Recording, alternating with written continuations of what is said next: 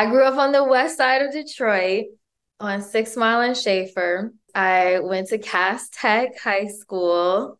I am a nerd at heart, but because I'm from the west side of Detroit, I'm a little hood. I'm a little hood underneath um, all the glitz and glam. So that's a little bit about my upbringing. It was, you know, growing up in Detroit was very colorful. There is so much creativity that comes out of the city that really inspired my youth. There are so many great creatives as well that came out of Detroit that it gave me very positive influence that I could succeed in things that I wanted to to achieve in my life as a young person whilst also living through the dichotomy of how dangerous and violent the city can be sometimes. There are certain aspects of the city that were very challenging for me to grow up in, but there was I don't I don't want to make this a negative like response, but um what what it was as well as there was this silver lining of creativity that really inspired me. Um like I'm looking at the the graffiti on the wall behind you and part of my youth in Detroit was actually being a tagger. I used to go around the city with my friends and we used to spray paint like abandoned abandoned houses and abandoned buildings. Whilst I'm not in complete agreement with that now in my life, at the time it was some sort of underground creative outlet that we could kind of like get our teenage angst out with. And alongside that is this beautiful subculture in Detroit that was b b-boy dancing and lyricism that went along with it. You know, like we were hanging out with all the all the b-boys and all like the underground rappers going to the shelter and such and yeah st andrews and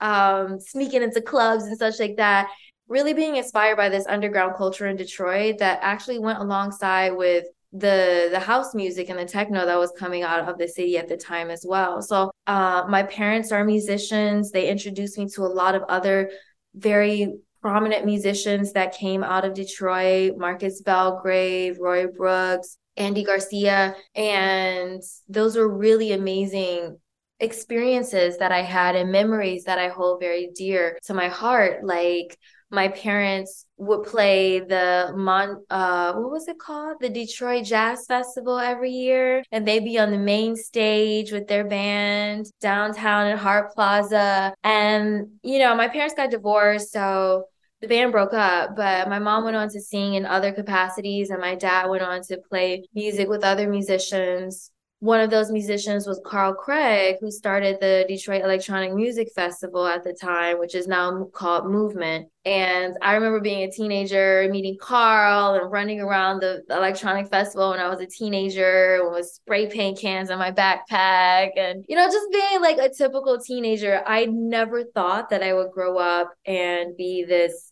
world's recognized international model. That right. was a very long answer, but you can take like no, no, no, no. That was a beautiful answer because I grew up inside the city of Detroit as well. I went to King High School. Okay. My brother went to Cass, and um, but it was very interesting to say the least. Like you said, like growing up on the west side and, and Trumbull, I grew up in Re- Research Park a little bit, and then I moved over to um, Jefferson and Connors on the east side. So okay. I, I went over there, and I think my mom, I don't know how she did it but she gave me an appointment to meet the people. I don't know at the at, at um, King High School, so I was able to speak with them. And but I was always in Upward Bound because somebody in Detroit believed in me. And you know, like when you live in Detroit, it's real easy to get into trouble. so like you said, like St. Andrews, and then did you ever go to Canada a lot and go to those hip hop clubs? Sometimes. Yeah, well, when you say there was always someone believing in you, I really love that there the sense of community around the youth in Detroit. There are a lot of programs that really cater to young people and helping uh, instill confidence and help them build their their creative tools to be able to navigate the world. I was part of also the Detroit Youth Pro- Summer Program, the Summer Youth Program, I'm not sure if that's still around, but I did that every year. We put on plays and productions, and I was dancing and doing ceramics and all the things. And then when I was about 15 or 16.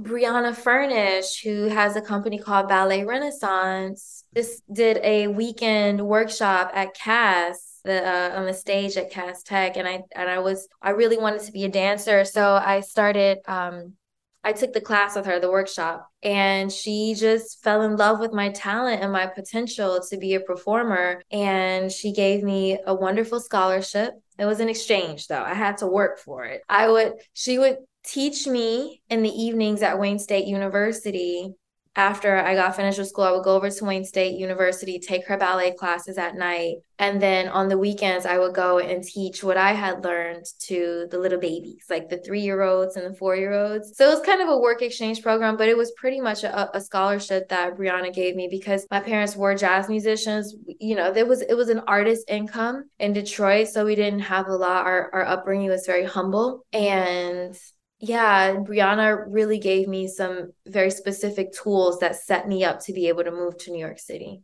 Nice. Mm-hmm. So she kind of she was like pretty much a mentor, so to speak.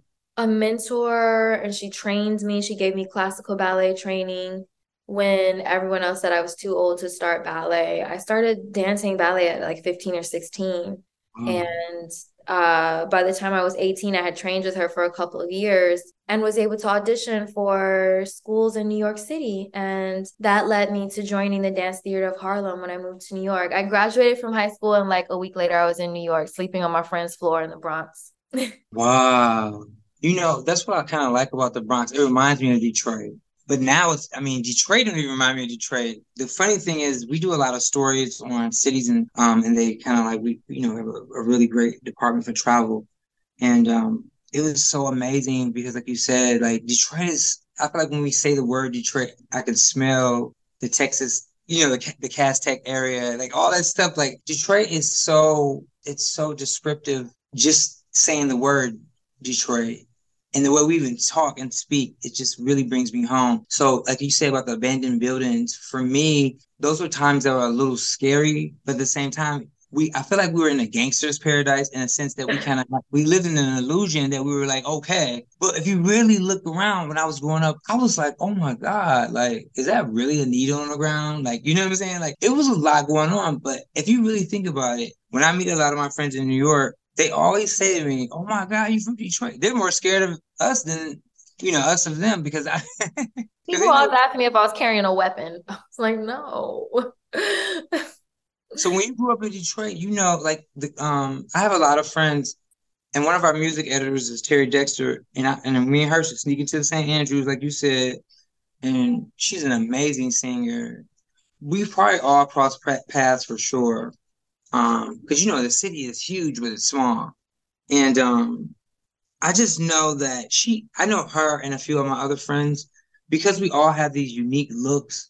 It's either like your nose is too straight or you have this. Do you ever ink or your color is too light? Do you ever have any issues where you had to uh, that you felt like you were in a place where you felt threatened or intimidated growing up there? That is a conversation of colorism that happens in, I think, any um, community of brown folks. I want to be very sensitive when I have this conversation. I think colorism is something that is effect of slavery and systemic racism. And it is something, a tool that was utilized to be divisive within groups and communities of people of color. Um, and this is not just like Black and Brown communities, it's Hispanic communities, Asian communities, you know, and that is something that is globally predominant. What I've learned in my experience traveling the world, colorism divides communities all over the world. So, what I experienced in Detroit was that I was light skinned with good hair. There was a lot, like I like I experienced a lot of hate because of it, and there was there's nothing I can do about the way I was born. You know, I come from a, a, family of mixed cultures and mixed heritage. My father is Mexican and black, and my mother is black and Irish and indig- of and of indigenous descent as well. So I I came out looking like this. And what's beautiful about brown communities and brown peoples is that we come in a spectrum of colors and through the gaze of systemic racism um, and how it's used to impact communities for economic structure, I experienced the I experienced negative effects from it. And I had to become very sympathetic to people who who projected how bad they felt about it onto me. You know, I had to realize this girl doesn't really hate me. She hates the fact that the society we live in makes her feel bad because of who she is and how she was born and how I was born. It I've had to it's a very layered conversation, but um like my family is from the darkest shades to the lightest shades. And I love the way I grew up because, and I love the family that I grew up in because it allowed me to have a very deep sense of compassion and understanding of how colorism impacts societies of um, or communities i should say of brown folks in such a divisive way and how to build compassion around the whole thing you know? Yeah it does. I wanted to ask you that question because just like you said my family was the same way. And um, it was a lot of things that happened that were very uh, dramatic to say the least. Um, but i wouldn't trade it for anything because i feel like that's the that's the skin it, it gave me growing up but it was very, it was a lot going on. Like you said, you know, growing up in Detroit, my dad was um was about your complexion. My parents both are deceased at the moment. Mm-hmm. Um, so they both passed away, but and and that's just been a big thing. But the great thing is, I I told my parents, both of them became best friends before um anything happened, and thank God for that. That I had a conversation and told them how much I appreciated them. Um, and I really do, because growing up in that city, I didn't see it as being as bad is it as, as when I return. um, I didn't realize that, but because for me, you know, our families were like, you know, that was our community. Like you said, your block, they, we kind of all took care of one another. But there are a lot of gruesome things that I fell into, like you said, the like Devil's Night, the night before Halloween. Mm-hmm. You know, we already know we can't afford. Fi- I'm sorry, we can't afford firecrackers or fireworks. So we were doing stuff like putting gasoline on tennis balls. You know, you already know. You already know. And unfortunately, we all did some silly stuff. I've seen people light cats on fire. I've had some in my adolescence. I've done dumb stuff, and I wish I never did it. And I prayed to God on it. You know, unfortunately, we've all done some really silly things, but a lot of it stemmed from the fact I had nothing to do, and I had nothing to stimulate me. And then you found this ballet school to do that for you, and somebody believed in you at 15. A lot of ballet dancers they'll um, start at what three to four, yes. and by the time you see them, their feet, you know, they look like mine it's crazy. And the intensity of that is just amazing. So I wanted to make sure we touched on two things because you said a very valid thing. And people always try to put a bad stigma on that city, on our city. And it isn't. It's the farthest from the truth. Detroit is probably, and when, we, when you were growing up, especially, and probably when I grew up too, but Detroit is actually at one point, Detroit had just as many registered international citizens or residents rather as New York at one point. And people don't realize that it's, you know, that's international water, you know.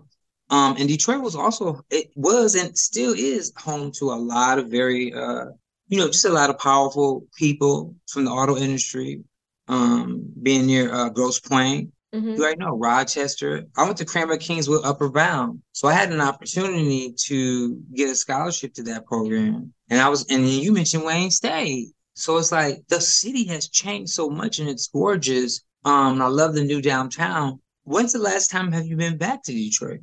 Oh, I actually went back to Detroit last year. I did. I have uh I don't know. I just I feel so fortunate with my career. As long as I continue showing up, the universe just continues blessing me with opportunities. Like I just got to show up. I got a new agency. I'm now signed with State Management in New York. It's a modeling agency here in New York. It's one of the biggest agencies in New York City and recognized in the world. And super fortunate to and grateful for my team with state management. But as soon as I signed with them last year, I got an opportunity to travel to Detroit for a little campaign for Chrysler. So yeah, so I went back last year, and every time I go, I stay with my cousin Stephanie. and you know because i oh, i think last time i actually stayed at a hotel but um i see my family every time i go back. Every time i have the chance to go back i just go visit with family, see a couple of friends, but I'm actually I actually get a lot of opportunity to go back and work. Have you um when you yeah that's what I knew I knew you were gonna say that because Detroit does have a very um a very intimate fashion community right? Because John Varvatos is from Detroit like there's a lot of um prominent um designers that are from Detroit and um, yeah. Mm-hmm. and then um do you have a favorite food when you go back to Detroit? Because you know Detroit has that you know we have a lot of, we got them hot chips some Faygo Um, okay. What they don't have in New York, which I am crazy about, chili cheese fries. I love that. I love chili cheese fries and loose burgers. Chili cheese fries from Coney Island in Detroit is my jam.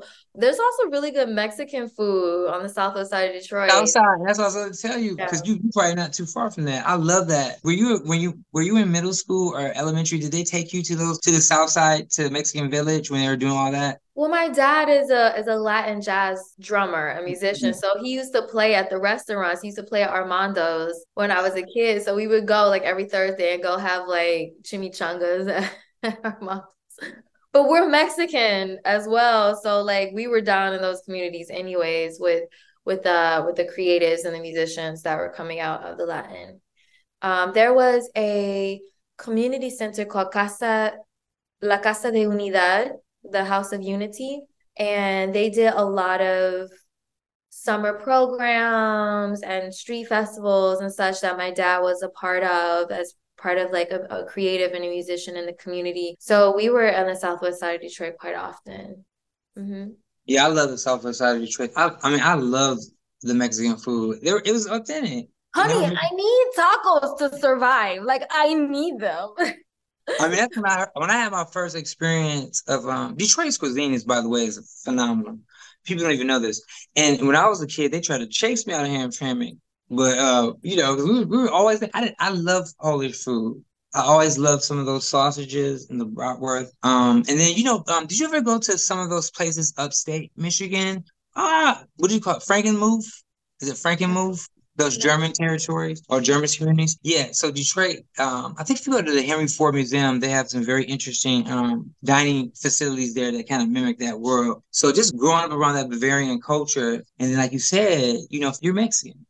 For me, you know, I was just like, oh my God, I love this food. You know, I just never had anything like that. And I had, well, even Arabic food too, remember? Arabic, a lot, uh, the culture in Detroit is quite thick. Um, and I was wondering, when you, um, how old were you exactly when you started into the industry?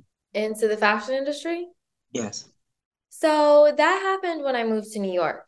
I, I, mentioned I turned 18. I graduated from Cass Tech. A week later, I was sleeping on my friend's floor in the Bronx because Dance Theater of Harlem, which is a historically uh, black, or I should say, uh, a ballet company for people of color, is located here in Harlem, and it was founded by uh, the the ballet dancer, the late ballet dancer Arthur Mitchell, who's also a choreographer.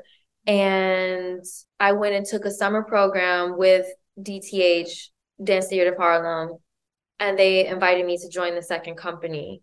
I was pretty good for having only three years of ballet training. I was pretty good. So I, I joined Dance Theater of Harlem and I trained with them professionally and did some local touring with them. Uh, but that was when I was like 18, 19. And it was at that time my friend whose floor I was sleeping on in the Bronx when I moved to New York, her name was Haya. And Haya was from Detroit as well, actually. And she was a phenomenal makeup artist. We unfortunately we're no longer in touch, but she was a phenomenal makeup artist. And she did some of my first test shoot and she was like, You're so pretty. I want to get you on camera. I at the time I had big curly afro. And she was like, You're so pretty. I want to get you on camera. So I was her muse and her model. And she taught me how to model per se. Um, I should say that my twin sister, when I was a little bit younger in Detroit, she started taking pictures of me in our basement when she set up her photo studio. She's a photographer as well. And it kind of started my interest in modeling, but it was when I moved to New York and moved in with Haya that she kind of really planted the seed for me. I was dancing with Dance Theater of Harlem for a couple of years. My dad moved to New York. I moved in with him. Um, being a young person, finding my identity uh, was a little rocky living with dad. So I was with Dance Theater of Harlem, and then the company went bankrupt. I was this is after a couple of years. The company went bankrupt, and I decided I was going to leave school. I was at City College of New York. I was going to dance in the morning, and then in the evening I was taking classes at City College of New York for for English, and that was all in Harlem. So after the company, after Dance Theater went bankrupt. They went through these art, the change of artistic management, creative direction. Arthur Mitchell stepped down. Virginia Johnson stepped in uh, I left the company, as many dancers did at the time. And I left school and I decided I was going to start working at the coffee shop in Union Square. There, oh, I discovered by Tyra Banks. Her. That's right. You did work at the coffee shop. And so you probably do know Crystal Wong. Crystal Wong, that's one of my good friends. She's um oh, she's half, yes, she's half um Viet, Vietnamese and and black, and her, she's and her her and dad used to live in the Bronx. And yeah. I remember I and I said and that's why I'm like, why do I think I know her? Why don't they? now I, that's why I've seen you in there. You you you're a waitress, right? I was a hostess and a waitress. A hostess, that's right. Nice. The funny thing about the coffee shop, it was this you know, it was this New York City staple. You could go and get great diner food any time of day. It was open 24 hours and they only hired very beautiful people. That was the shtick. I can talk about it now because the coffee shop is closed. but they only hire beautiful people. So everyone that was working there were models, actors, dancers. There were a lot of performing artists, uh, comedians, writers. But it was such a creative pool of people. We were all young. We were all in our 20s, and everyone was hot and good looking. So Tyra Banks, uh, a team of casting directors, and they went around Union Square. They were going around New York and they came to the coffee shop and they took pictures of me and a couple of other people. And I remember Laverne Cox was working there with me at the time. And we both auditioned for Top Model. And um, it was a wrap after that. I think everybody knows the story. and my introduction to the fashion industry. Prior to Top Model, I had tried to get signed to a couple of agencies. Nobody really wanted me. Um, but then at the time, I have I look back and I remember I wasn't very groomed at the time. I wasn't very polished to to show up as a model. Now I know what that looks like, but I remember going into casting agencies with like hot pink polka dot shoes and looking a mess you know, just looking crazy. I didn't look like a model at all. They were like, yeah, we're going to pass. But the casting directors from Top Model, they clearly saw something in me, and Tyra loved my look. So um, they had me on the show, and then the rest is history. I, I won. I won the show, which in itself was was a challenge reality TV was relatively still new at the time. I was lucky that they had cast a particularly very nice group of people, nice group of girls. All I knew was that cameras were watching me 24 hours a day. So I had to be I had to be on my P's and Q's and really be careful of what I said and be very conscious of the way I portrayed myself. There are a lot of things that the show didn't actually even air that was part of my daily routine. Like I was chanting and meditating. I'm a Buddhist, and like that didn't really make that didn't make it to air. Um, at the time, I used to smoke cigarettes. That didn't make it to air. You know, so there were things that that really I'm grateful for that really protected my image as a young person. Um, that Tyra did because a lot of people are like, "Oh, this the show slams me. The show slams me." The show actually, I and I think in part it's because I won the show that they were so delicate with how I was edited, but most of that was really just me just putting out really great positive energy as much as I could. And I understood that it was a once in a lifetime opportunity. It was really an opportunity to represent something more than myself. I didn't realize how big it was, but I knew it was a once in a lifetime opportunity. Well, for me, what I remember of you on Top Model, I was, I mean, we were all, honestly, we were all screaming because you know we didn't really see a lot of these you know a lot of us from detroit go on to do amazing things like that and i do and, and when you mentioned the coffee shop that's when i was like eh, i just kind of rewound and i said to myself wow i'm um that is Naima. and what i do love about you too is that you do transcend and you transform and i was going to ask you Um, growing up in Detroit and having that experience, do you feel like you're able to utilize, or you feel like that aided you on, on that show? Because, like you said, you're being taped all night long, and that has to feel kind of strange. I personally felt you did what you did amazing. What I remember from you is you did amazing, and I love the fact that you allowed them to play with your hair and do all that. You were like really a, a blank canvas, and you were very um, you were very you know just fluid. But do you feel like Detroit helped you on that on that journey? I mean, when you were on the show. One hundred percent, because people in Detroit hustle, and people in Detroit like do what you got to do to like get it done. And I, it, it was also a work ethic that I inherited from my parents and from my grandparents. My grandparents are both were both very famous visual artists who were part of the modern art movement.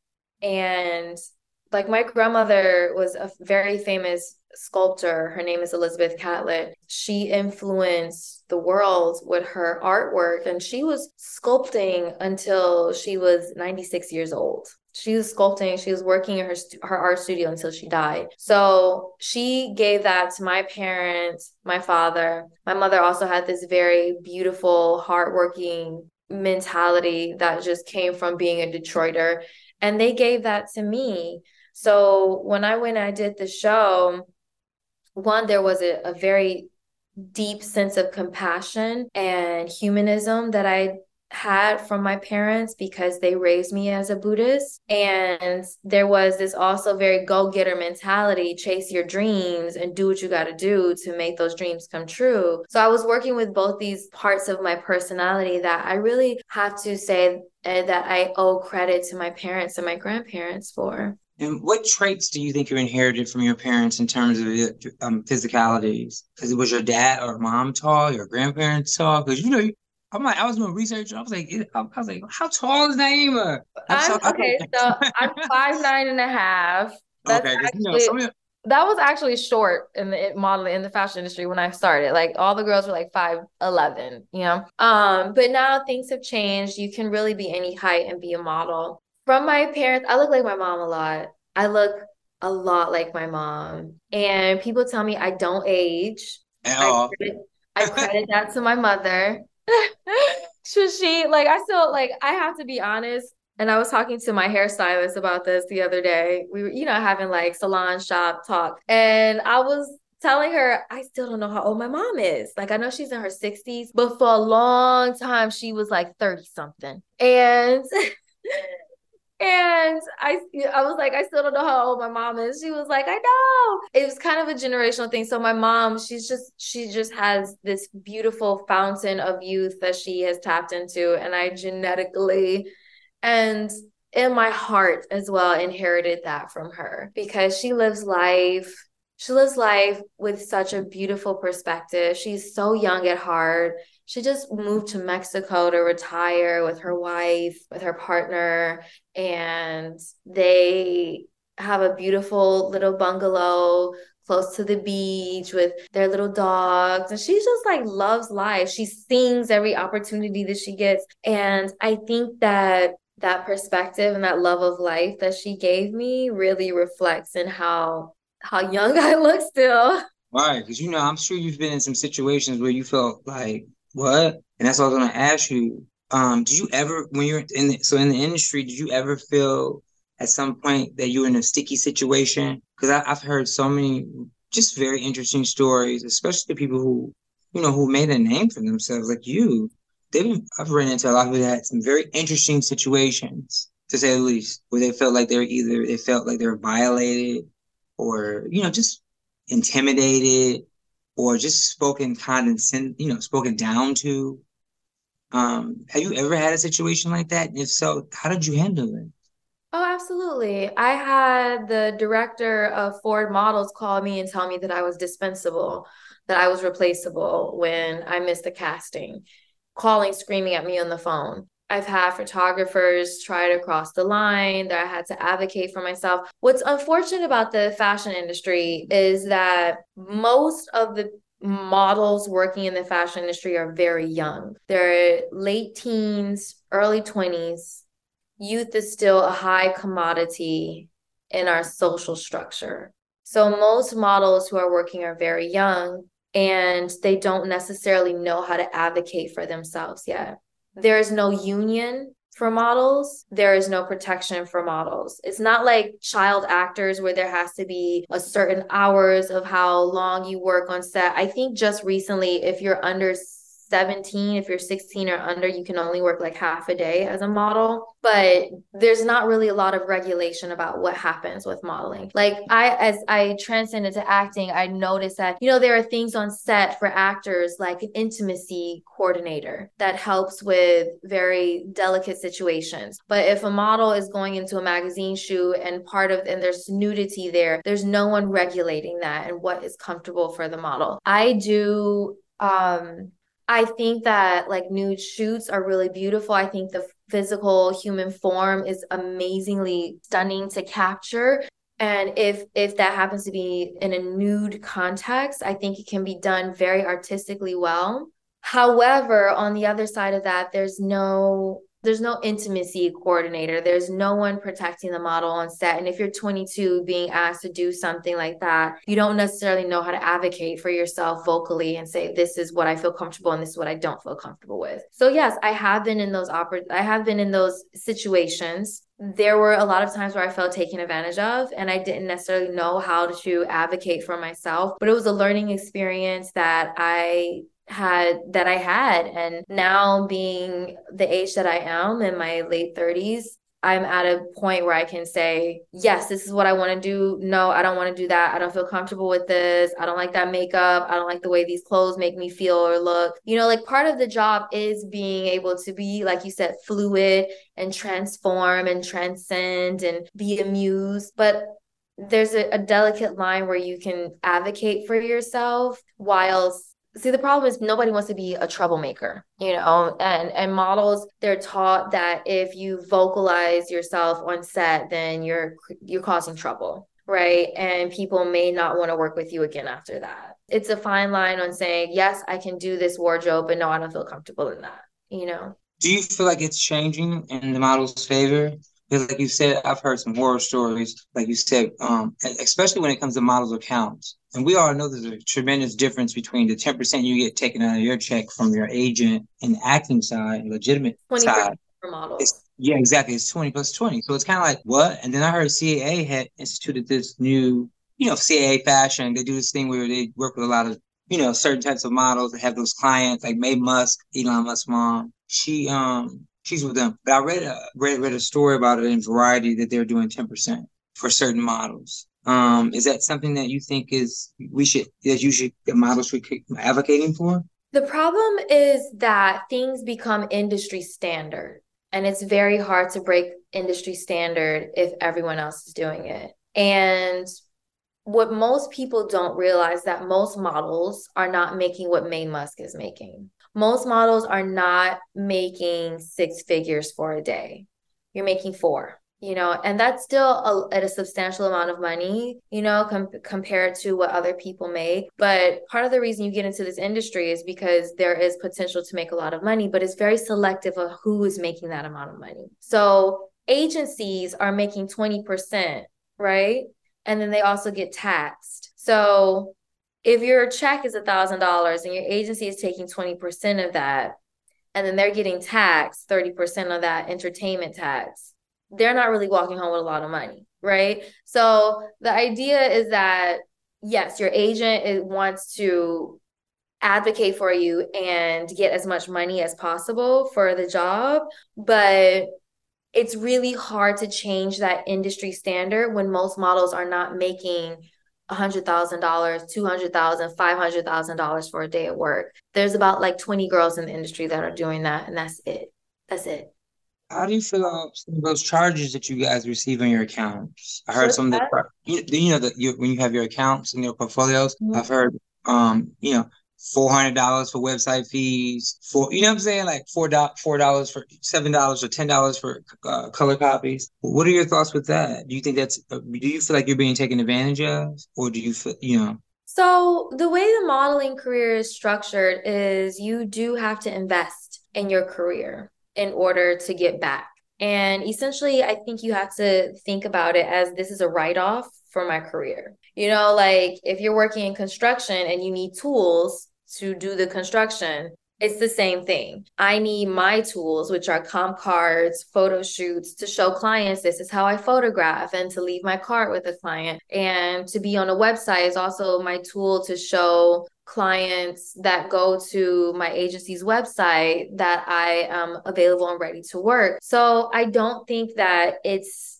it's how much agencies are charging. Like, I don't think $800 to have your portfolio listed on a website every year is fair to the model. But if that's the agency that you're with and you agree with it, then that's kind of what you have to look at as your investment. Does that make sense? Yes. And do you sometimes do you find because you are what we would call as you know a veteran, do you find yourself in situations you're now negotiating those rates to be lower? Lower? There are parts of my contract that where I've learned like this is where I want exclusivity, this is where I want non-exclusivity, this is what I feel comfortable with. And I am very fortunate to be signed with state management because they care for their models as human beings. so I it's the best agency I've ever been signed to. And I've been signed to a few of them. And I just feel really comfortable and I love their responsiveness. If there's something that I feel uncomfortable with, I just I feel empowered to voice that and the team responds as best as they can. So it's so amazing to hear because I know a lot of people they say that they also have the you know have the direct opposite. And it's kind of unfortunate because, you know, it's an industry, like you said, it's like an industry where you can, you know, make a name for yourself and you can pull your, yourself up by your bootstraps. And the way you're looking at it and the way you handle things are all so professional, particularly when you explained about the marketing tools you need, right? And I think that's very important that, you know, you have to invest in yourself. So now, um, I was going to ask you, what was one of your happiest days for of your career besides winning that competition, obviously? I wanted to know, like, when was your when, when was one of those days when you see the thing is with you is so special about you is that you're so like you're you okay you're so exotic to to people. And it just makes my skin boil in so many ways because it's like I wanted to see even more of you in campaigns. And I feel like now I'm speaking with you, I'm like, oh my God, I have seen him. Because you transform, you change your hair all the time. And I remember, and you change your makeup, and I'd be like, this, because you're such a punk. That's why you're you're very punk rockish. And you're very like that. And I forget all about that person that, you know, you were. But I love that. I love that energy. It was very, you know, like Tyra, she found it. But what was one of your your real aha, I'm a, I made it moments? Was it when you made like that six figure check or that eight figure check? Like no, I honestly the checks, the runway shows, the magazine editorials, meeting people. Like, here's the thing. In response to what you said about like I've done a substantial amount of work, substantial. And would I have liked to do more? Of course. But the industry is interesting because I am this very ambiguous looking person. So when a when an agency has a casting, right? When an agency gets a casting notice from casting directors, it's like send us all your black girls between the ages of 18 to 25 that fit size 0 to 4, right? That's the breakdown. Now, we have to understand, and I don't mean to say this in a negative way because people are just doing their job and they're flowing with the industry as the way they understand it. This comes with what is very stereotypical of what that looks like right? That breakdown looks like. So I'll show up to the casting, and everybody else there is a little bit more darker than me. They don't like the casting directors don't understand how is she black? You know what I mean? Because, you know, it doesn't see they don't necessarily see the wide range of what that can look like. Or I'll show up to like a casting for all Latina, right? I what they're looking for when they say Latina is like Eva Longoria, you know what I mean? Like Selena Gomez, like that type of look. Um, so while I have this Mexican indigenous background that is very, very part of who I am, it doesn't translate because the way I was born, the way I show up looks very ambiguous. So what's beautiful about my experience is that I've gotten the opportunity to take that for what it is and create instead of being rejected. Instead of being rejected, I use it as an opportunity to say, okay, if I'm not booking work because this is going on in the industry, then I'm going to start creating. And what's interesting is that the industry is actually looking for people like me now 20 years later after I started my like after I started my career but the beautiful thing is that people are telling me now that I or was a pioneer in this androgynous, ambiguous type of person in the fashion and beauty industry.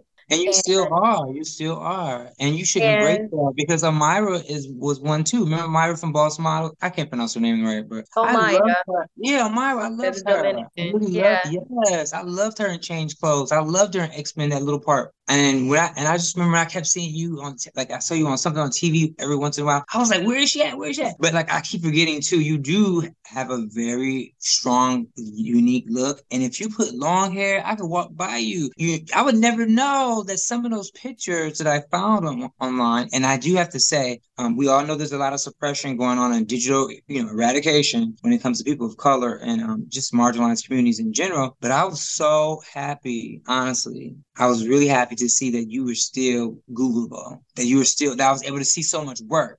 Because I'm sure if you Google some people, you're like, where they stuff at? But I was like, oh my God. So I'm so happy for you that you've been able to keep a digital strong presence, right? And then sometimes I watch your TikToks too. And I think that's important, especially because you're moving with the time. Yeah. What I what I think is important is to yes, be move with the times, but also when like the entertainment industry, the fashion industry is one of those industries you can't wait for people to give you a handout. You have to create what it is that you want to make out of your career. And when I was younger, I didn't necessarily understand that. I was just doing. And now I understand that I really want to create with intention and purpose and really refine what it is that I'm offering the industry still because I'm still working very much so. Actually, as soon as we hang up, I'm going to a fitting for a cat for a fashion week show that I'm closing this week. And um like oh we, we have to wrap up in the next we got to wrap up in the next 5 minutes. But um the silver lining is that this industry has encouraged me to create content that makes my career so long lasting. Like when I found it difficult to be getting booked as a model, nobody wanted to work with me when I first started because I was on reality TV and it was too taboo. I was like, I'm going to write a book. I'm going to start hosting shows. I'm going to do television work. I toured my book. I did a TED talk. I won um awards. I have the key to the city of Cincinnati. I was recognized by the Black Caucus of, of California. I had the key to this. I have the um the Spirit of Detroit Award. Like and, and these are all from my my work in creating content that was for the betterment of humanity because I use my platform as a tool to really inspire people the way I have been inspired. And it's funny, like, have I done a Gucci campaign ever in my life? No, but it doesn't matter because I have impacted the world in different ways. I get DMs from people like all the time telling me, I named my daughter after you because of what you did and, and the contribution you've made to pop culture and the contribution you've made to the world, just being yourself. Or my mom named me after you when she saw you on TV like 20 years ago, which is crazy. And these people who watch my career blossom are now telling me how much of an impact I've had on them. And it's just so inspiring for me to just keep going and and following dreams that I still want to make possible make like I still want to create so much so much of my life. Beautiful androgynous uh ambiguous biracial like queer fluid type of person who's just really just living in who I am as a human being. And it's in this season that I'm starting to receive the most recognition I've ever gotten in my career, and it feels fabulous. And it is, it is, and you deserve it. And I'm so happy that you that you're giving yourself permission to enjoy the moment. And I'm so happy for that because I was really waiting for you to say this because I really wanted you to say that. I'm so proud of you. Thank Seriously. you. you know, growing up in Detroit and just seeing you blossom like this, it's like you you deserve it.